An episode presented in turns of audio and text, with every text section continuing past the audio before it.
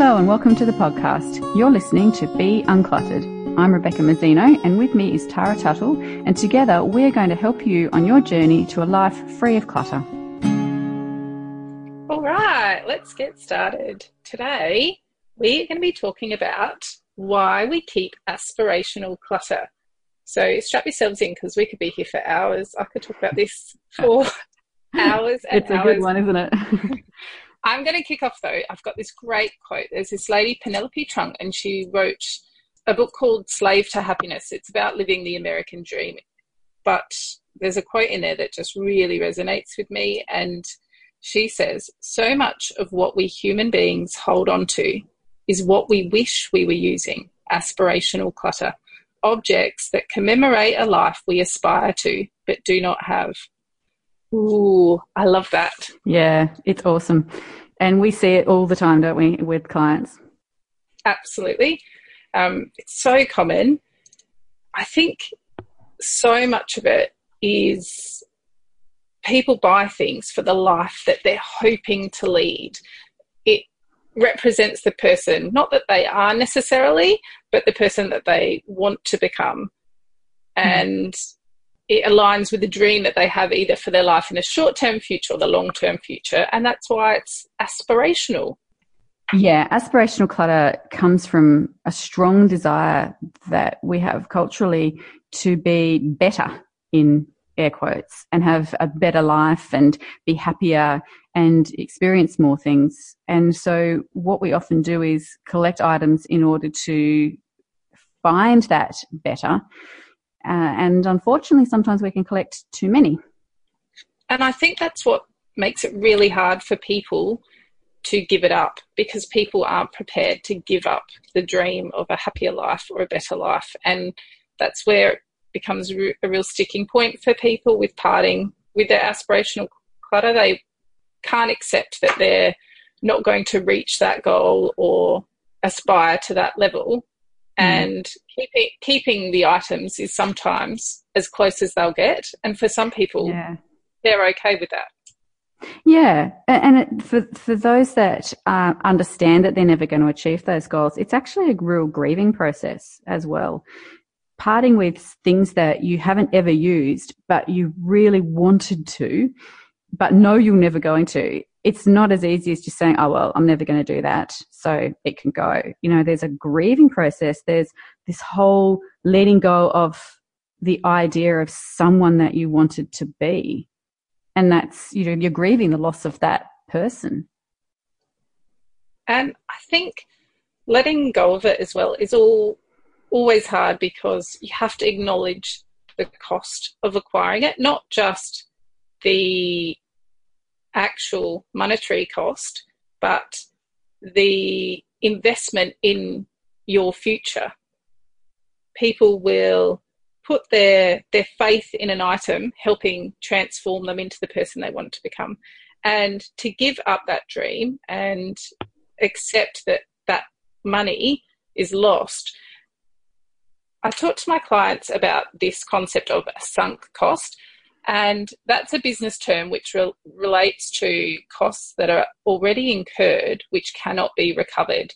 And if you're a business person, you would relate to this. There are some things that you spend money on in your the course of your business or the course of your life, which once the money is gone, it's gone. And we have to make people understand that the money is lost at the point of purchase, that actually holding on to that item for any more length of time doesn't recoup its value, if you don't use it, mm. that you're not getting value anyway. Just keeping it in your house doesn't doesn't mean it equates to giving you value for that. And some things, some bigger items of aspirational clutter might be able to be sold and you might recoup a bit of that money. But people, once they get to the point of accepting that they're not going to aspire to that person or that goal, they also have to then accept that the money that they spent on that will be lost as well. And that can be really hard for people to get to that point. Yeah. And some people really, really dislike wasting money. Um, and it really hurts them to realize that they have actually wasted their money. Uh, and, you know, they, it's nothing to be ashamed of. Everybody does it. Everybody's made a purchase that they have found later to never have used uh, or to have not used enough to, to make it worth it. But you know, that's it's a learning experience for next time, isn't it? Mm-hmm. And I think as well, it's not just the cost that was incurred initially, but also the cost of keeping that item long term. Maybe the, the space it takes up. Maybe it's a boat and you don't get out on your mm. boat nearly enough because you're too busy with work or your license has expired or whatever it is, but then you're paying to store that boat. So there's these ongoing costs of holding on to these things as well. Um, and and it's not just big items; they can be little things. They can be um, books that you want to read one day. They could be clothes that you don't fit into anymore. They could be kitchen gadgets. That was a big one for me. Yeah. I was always a bit of a aspiring chef and would buy every kitchen gadget. And the thing was, it didn't even take up prime real estate. It was a little bit of spot in the drawer, but it would fill me with that feeling of guilt when I saw it, thinking, oh, I've not yeah, reached I should be that using that chef mm. status. Mm, that's it. I haven't been on MasterChef quite yet. No. But so have you got any aspirational clutter that either that you've had to yeah. part with and found hard to part with or that you've still got, Beck? Yeah, I've got a, one pair of jeans that's too small for me. I, I, would love to. Uh, I, I, think actually a lady at a workshop recently, I was talking about this, I mentioned my jeans that hurt when I wore them. And she said, you need to just go out and buy a pair that do fit you that look exactly the same and then you'll be able to let go of them.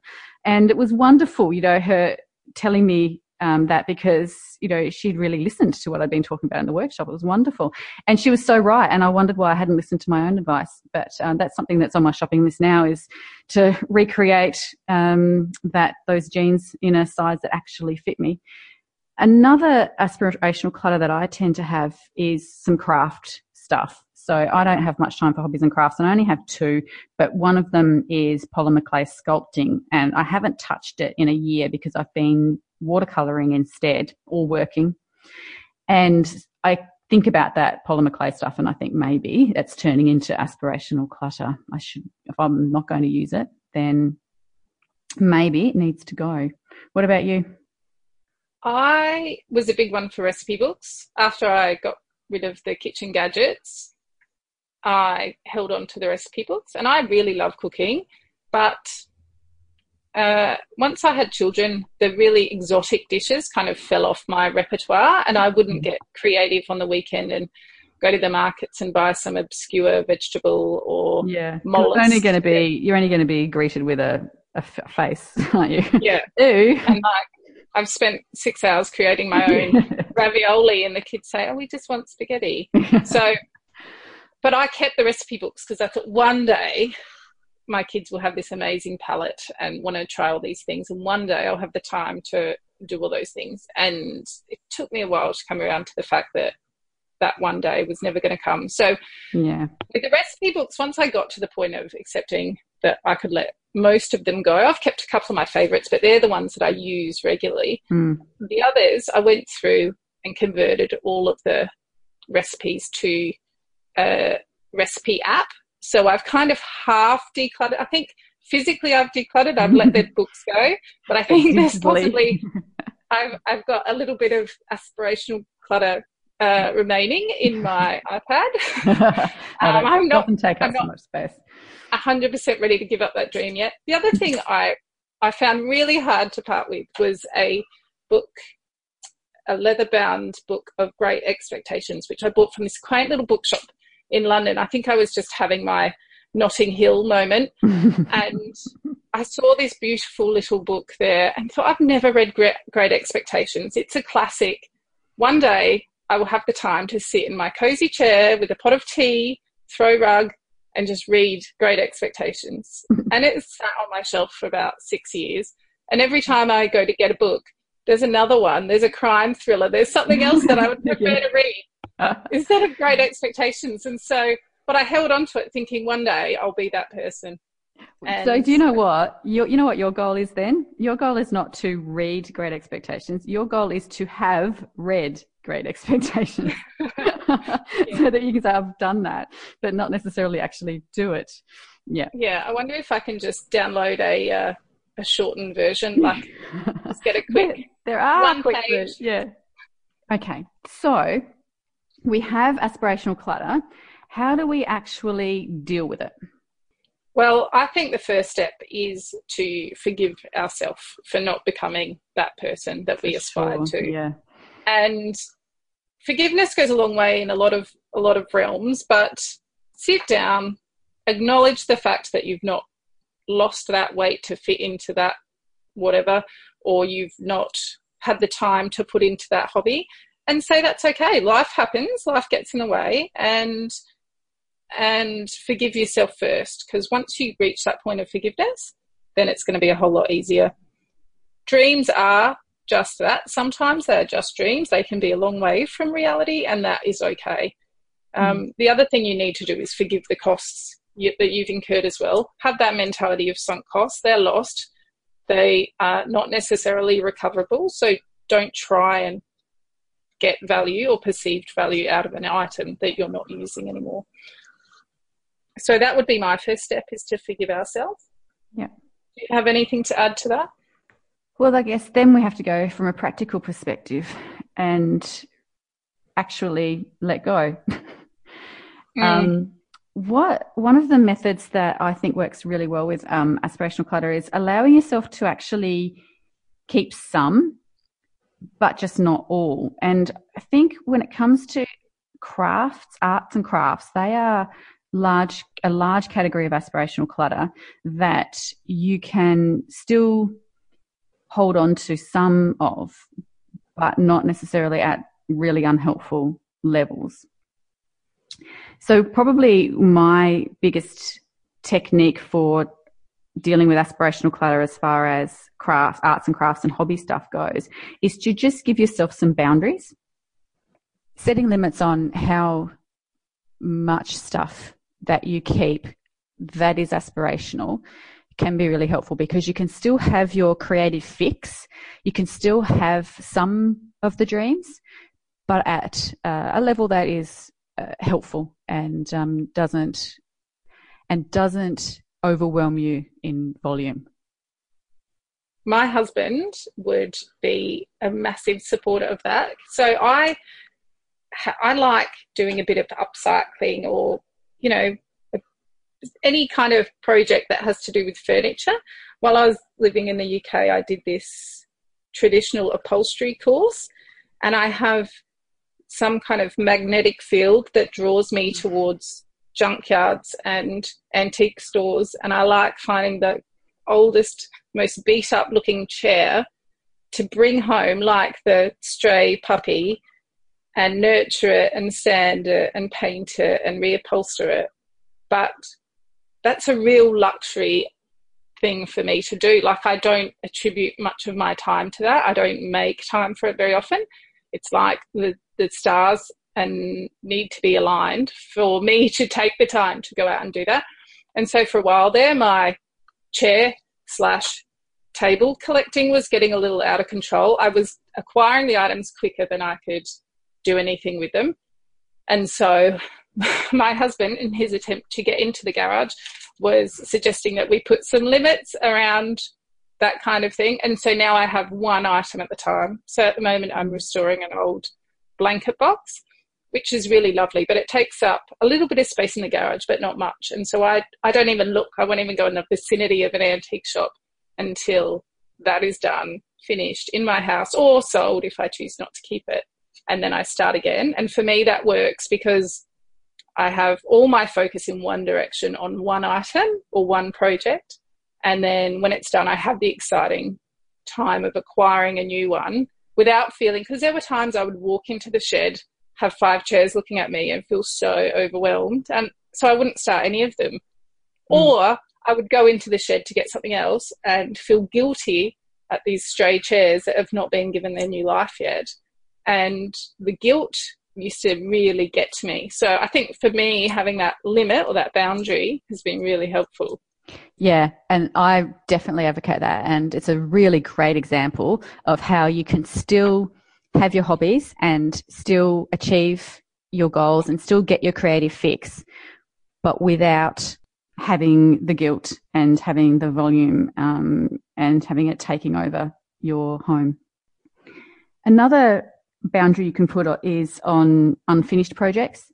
So it's probably similar to, to your boundary a little bit, but the things that are half completed and then get discarded in favor of a new, shiny, exciting project, which happens all the time. Creative people love starting things and aren't as keen on finishing things generally. It's definitely not a blanket rule, but a lot of creatives will get 80% of the way through a project and then get bored. And so they'll start a new one, but they've invested so much time and effort into the first one that they can't discard it. Uh, they still want to finish it. So that's the sort of an aspirational clutter as well, is that they want to finish it, but they don't want to finish it quite as much as they want to start something new. And so you mm-hmm. end up then with uh, quite a lot of unfinished projects. And this, you know, my mum we used to do this with quilts. She would start making quilts and she would half finish them or get them almost to the end and then put them aside and start something new. And she was complaining to me one day that she couldn't find uh, a quilt that she needed to give to her friend for her birthday. She needed to finish it off. And I said, well, it should be just with all of your other nearly finished quilts. And she said, I don't have room to store them all together. And I said, well, there is the answer. You need to uh, reduce the amount of unfinished projects so that you can fit them all together and then you don't have to search throughout the entire house for them. So I said to her, right, mum, you have six months now of only finishing projects. You can't start another quilt until you've finished all of the ones that are waiting in the wings. And it, she only did it in a few months actually. And as soon as she did that, she then did what you did and she implemented a rule where she can't have any more than three unfinished quilts at any one time. And they all fit in the one's place and she knows where to find them. So that worked, you know, quite well for her. And so that's an example of a boundary that you can place upon yourself to allow yourself your creative fix, but without it getting on top of you. Yeah. And I think then you remove the guilt as well because if you've got a boundary and you're sticking to it, you don't look at these things and think, oh, that's right, I should have, I could have, I would have. You think, that's fine. I, it's that one thing is still within my limits, within my rule, and I will get to it when I get to it.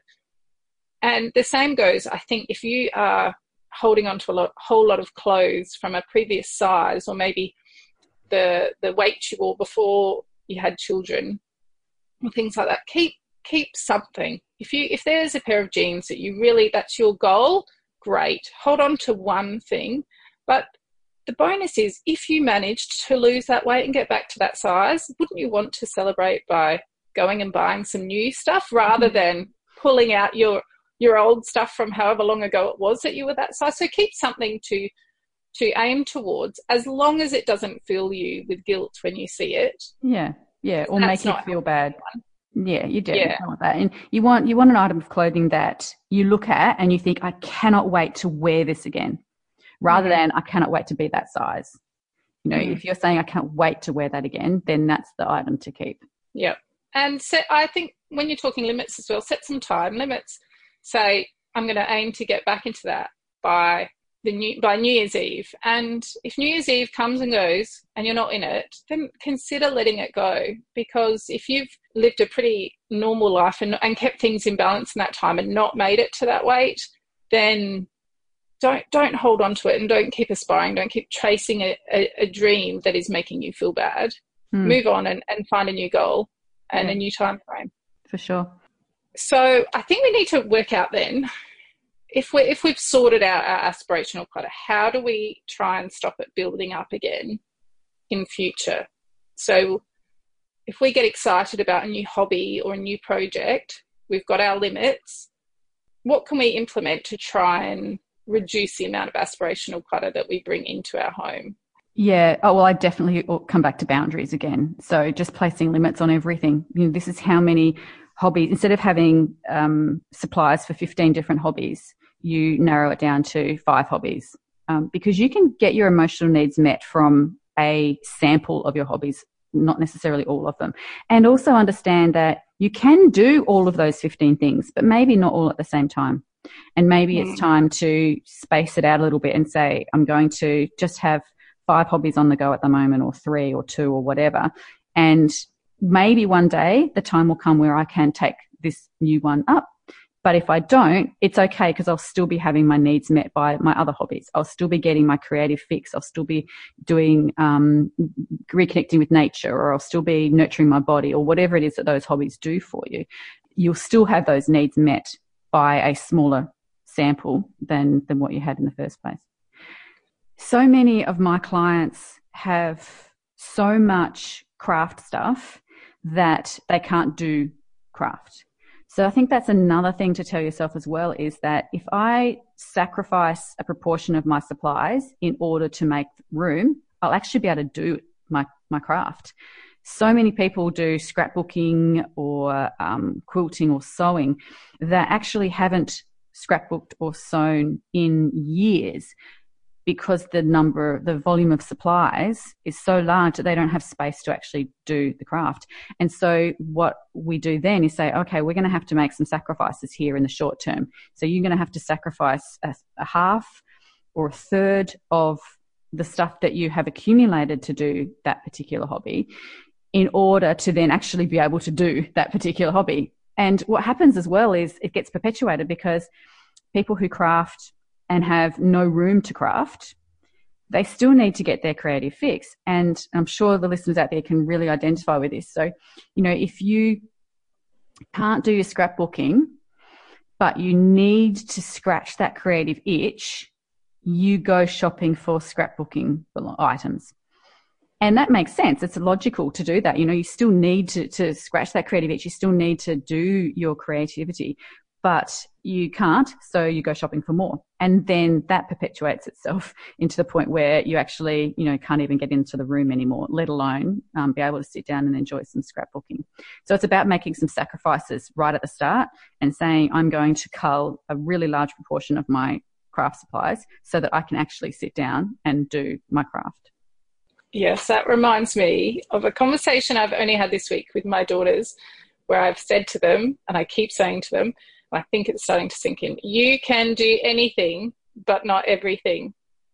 Because this has come up in our life at the moment because my kids want to join every sport team, do every possible mode of dance and activity, outdoor activity, after school activity, join clubs. And I've said, okay, whoa, whoa, whoa, rein it in. You can do anything you like, but you cannot do everything because you end up cutting yourself so short. And I think it relates to this as well. You can you can choose whatever hobby you like, but make it something that you can actually do and can actually achieve. Don't fill yourself so full of either physical or mental clutter that you you'd never reach that that point of actually doing it. I think one thing I would say too about aspirational clutter is where you can try before you buy. If you are looking at that kitchen gadget before you buy one, see if your friends have got one and ask if you can borrow it for the weekend. The pasta maker. See if, if actually the, the process of making your own pasta is worth owning a pasta maker. It looks so much fun, Tara. they look so much fun. I, I have to put my hand up here. I do have a pasta maker, but my um, kids and I make make pasta. It's I think it takes us longer to clean up than it does to actually make the pasta. But yeah. on a rainy day, that's how we try and fill some some quiet time, we will make pasta. But but I borrowed one from a friend because it looked like great fun, all the rolling and that kind of thing. But I was not sure if I wanted to put the investment into owning one. And it's it's worth it. It's paid off for us. The spiralizer, however, has not. that was a gadget that was not worth buying. But so, lots of things. If people want to get into water sports, don't, don't go out and buy a jet ski. Go and hire a jet ski for a couple of weekends see if it's something that really gets you excited. If you're going to make the time to do it, if that works for you, then make the investment. As long as you've got the physical space and you've got the time, you've got the energy, and you can commit to it, hmm. just do that little bit of research and try it out before you purchase the item and bring it into your house. Yeah, I think camping gear is another one that people sort of go out and spend a lot of money on and use a lot of space storing but only go camping once every few years, if that, mm-hmm. or they just never get around to it. Um, and I think that's that's another thing that you can, you know, perhaps borrow off friends the first time you go camping. you know, because I'm sure they haven't used theirs for a while either, be available. Um, yeah, borrow it and use it and see, you know, do you really like spending the whole day uh, packing up and then another whole day unpacking and, and all that kind of stuff before you actually buy all of the equipment? You know, is it going to be worth the time, space, and money investment before you actually embark on that hobby? Mm-hmm. In Canberra, we have only a couple of hours to the snow.